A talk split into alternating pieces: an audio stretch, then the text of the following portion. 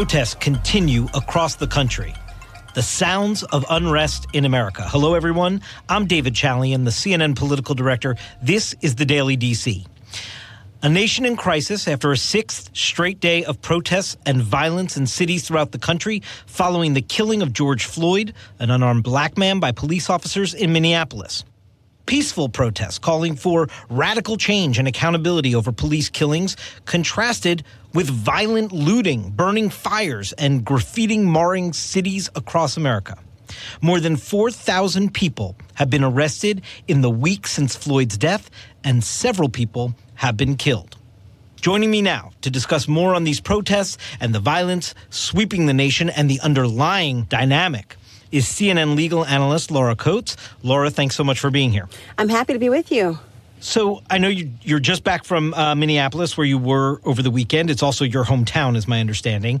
Uh, just before we even delve into all that is going on across the country. I would love to just hear your initial impressions of that home city of yours. You were there. What did you see? What did you experience? It was really disorienting. You know, I was raised in St. Paul, right across the river. I bought my first house in Minneapolis, four blocks away from where George Floyd was killed. This was the neighborhood that I lived in for some time. It's down the street from where I used to do my grocery shopping, which is the Target and the Cub Foods that have now, you know, been destroyed in many respects. And it's so close to home, both figuratively and literally, that it was disorienting seeing not only, you know, cars on fire or um, looting and violence and destruction, but also it was disorienting to know that although we are aware of just how pervasive and systemic officer involved encounters like this, like excessive force, have been documented over the course of history and particularly in modern times tracked with the media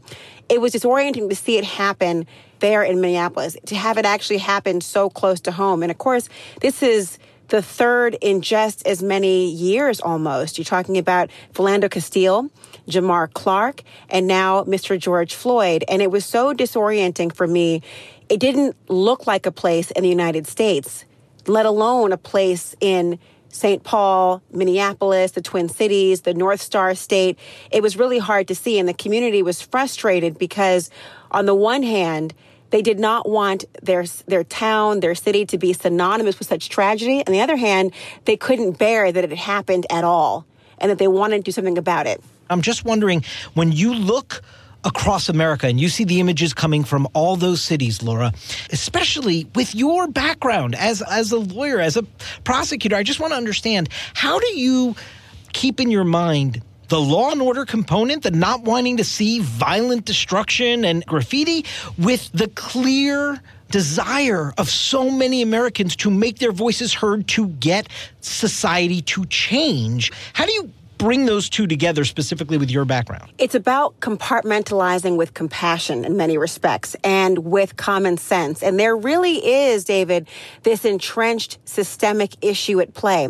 But there is a clear delineation between the ideological protests and a opportunistic body of people who are trying to exploit the tragedy for self gain. These are very, these are two very different missions that are here.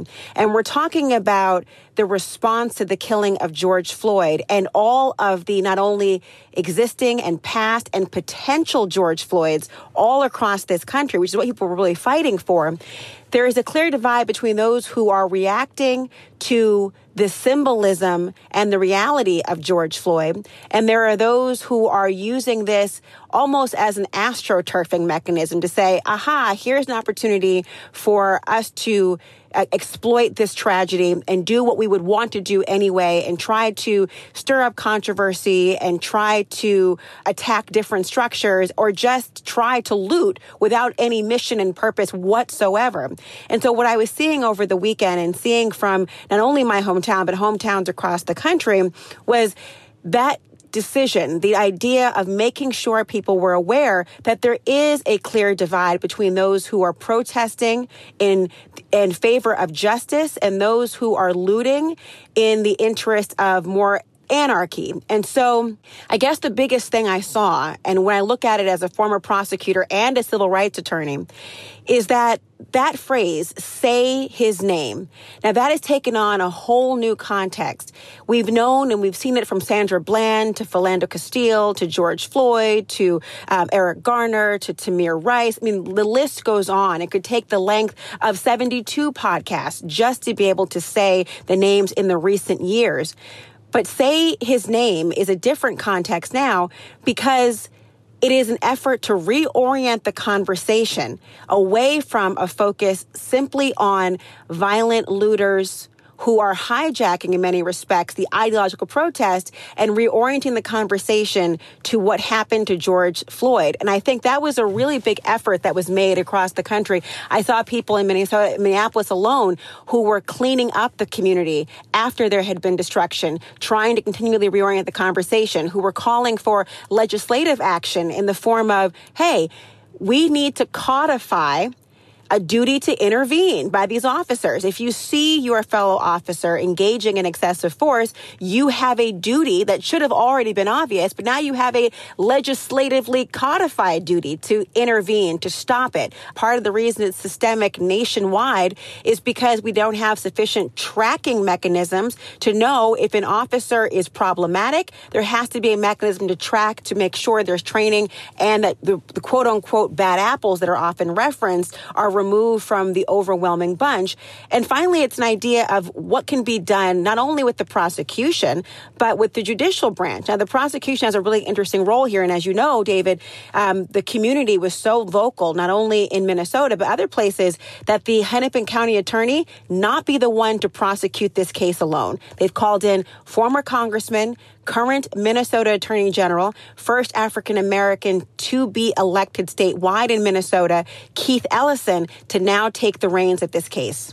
I just want to get a sense from you when you discuss the difference between members of the community, the folks that are out there cleaning up the graffiti, the, the ones that are out there peacefully protesting uh, to make sure change comes, versus those that you say are hijacking it, I think was the word you used, uh, for their own purposes. How do we, as a viewing public and a reading public, understand the size of each of those groups? I don't know how we get our viewers to properly assess those two different groups you just talked about. It's so difficult to really you know, quantify the numbers of people who were out there versus the number of people who may have been almost, you know, interloping in it.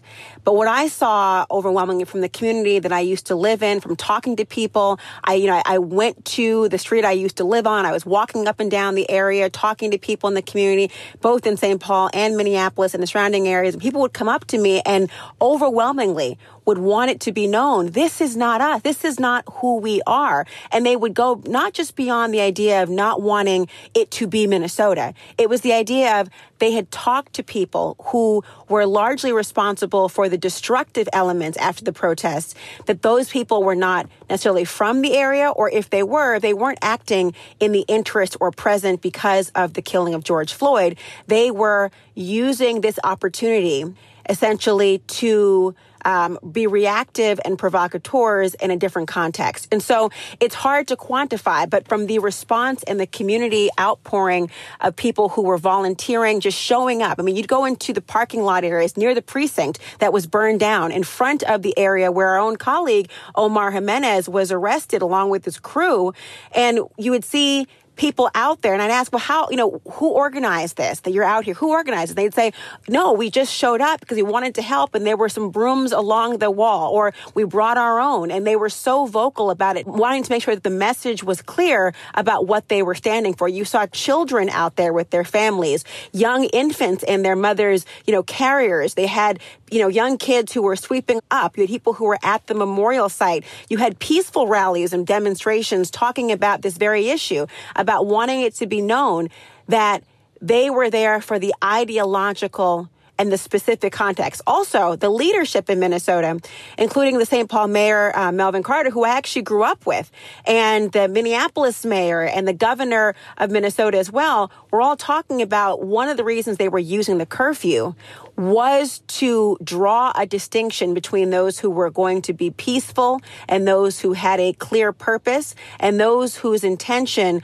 was to distract was to reframe the conversation and get us talking about the violence on the property as opposed to violence towards George Floyd. Let me just ask you a couple of. Uh, put your big legal expert hat on for me here. In Minneapolis, the hearing for the officer charged with third degree murder has been delayed a week. What should we read into that? What is the reason for that? Why is it delayed? You know, hearings are often delayed normally because they're trying to, as defense counsel or the prosecution, the prosecution may want to delay it because they want to gather additional evidence if they're looking at increasing a charge or decreasing a charge. Normally they would increase a charge. The third degree murder contact you're talking about is important because that is essentially by statute that you have unintentionally engaged in behavior and it sounds counterintuitive, you've unintentionally engaged in behavior that you knew would cause somebody or was foreseeable that somebody would die or be killed by your own actions.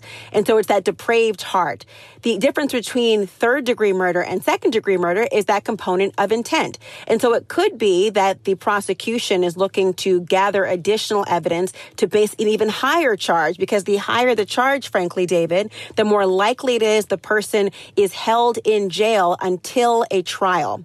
It also could be an issue of security because that's going to be a consideration.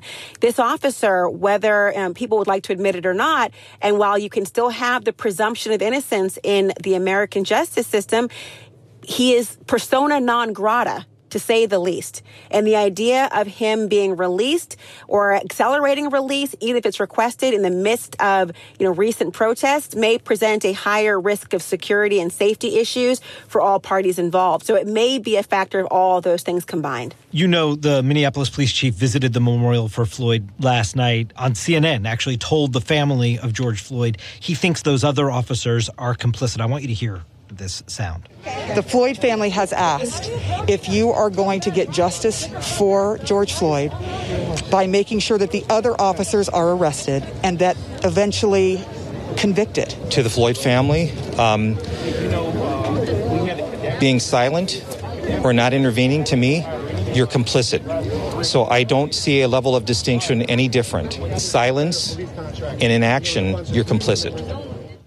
Do you think it's hard to imagine when you hear a police chief say something like that to our, our Sara Sidner that these other officers? Uh, it's hard to imagine they won't be charged, right? It is hard to imagine if the community really seems to revere this police chief. Normally, when you have officer involved killings, the first person who is attacked, you know, verbally and in terms of the public opinion court is the every member of the police department, including the chief. Here in Minneapolis, they did not seem to at all fault him. They, they credited him for the swift action of firing these individuals, all four officers. So I'm not too shocked that he believes that it was complicit based on his firing of them. But ultimately, ultimately, the idea that we would have video footage, not just of Officer Chauvin kneeling for so long on George Floyd's neck, but there's footage we've aired on CNN of the other officers at different points in time, either kneeling, contributing to, acting in concert with, in a way that we think about accomplice liability. Meaning, look, you all seem to have planned either this event, and if you didn't plan the event at the outset, you planned not to act in a way that was in line with the interests of public safety and public service. And you did not act to stop what you heard this man saying. The constriction of his breath, the community members calling out, begging for this man's life. All of those things will contribute to not only the sentiment the crowds have been having all across the country, but also likely to charge. Think about it, David. We haven't even really um, heard the names of these officers. They haven't broken down the demographics of these officers. We don't know what it will, what what response the community will have once all that is known, and what charges they may have for being present and failing to act. Laura, before I let you go, you mentioned quote unquote bad apples before. The National Security Advisor to the President of the United States says that he doesn't think there is systemic racism in law enforcement matters, it seems, and uh, he isolates just some bad apples. Can some bad apples create the kind of horrific history that you ticked through some of without a system that allowed them to to be there? You know, his statement would be laughable if not for the current state of affairs and the tragedy that can, keeps unfolding because it, it, happens to be illogical and it is tone deaf. Look across the country. The reason there is reaction is because there is fear and acknowledgement that George Floyd could be anybody, any time in these areas. Laura Coates, thank you so much for taking the time to talk with us today about your observations this weekend and your larger wisdom here is greatly appreciated. So thanks a lot. Thank you. And a special thanks to our listeners as well. It is really good to be back after a month off for the birth of my daughter, Olivia, who's doing really well and is wonderful. And I got to tell you, it is a really strange thing to have these two huge news stories a pandemic and the economic fallout of that, as well as the death of George Floyd and all of the reaction that is happening across the country to that. And I've been in this cocoon of four weeks of pure joy enjoying my new daughter and creating a family and seeing all that is pure and good day in and day out against this backdrop has been an unbelievable contrast for me. But I am eager to be back at work to cover these hugely important stories. Thanks as always for listening. Remember, we publish a new episode every weeknight. So subscribe on your favorite podcast app. And while you're there, consider leaving a rating or a comment. It helps other people find the show. And if you want to tweet about this podcast, please do so using the hashtag TheDailyDC. Stay safe, stay healthy. We'll see you tomorrow.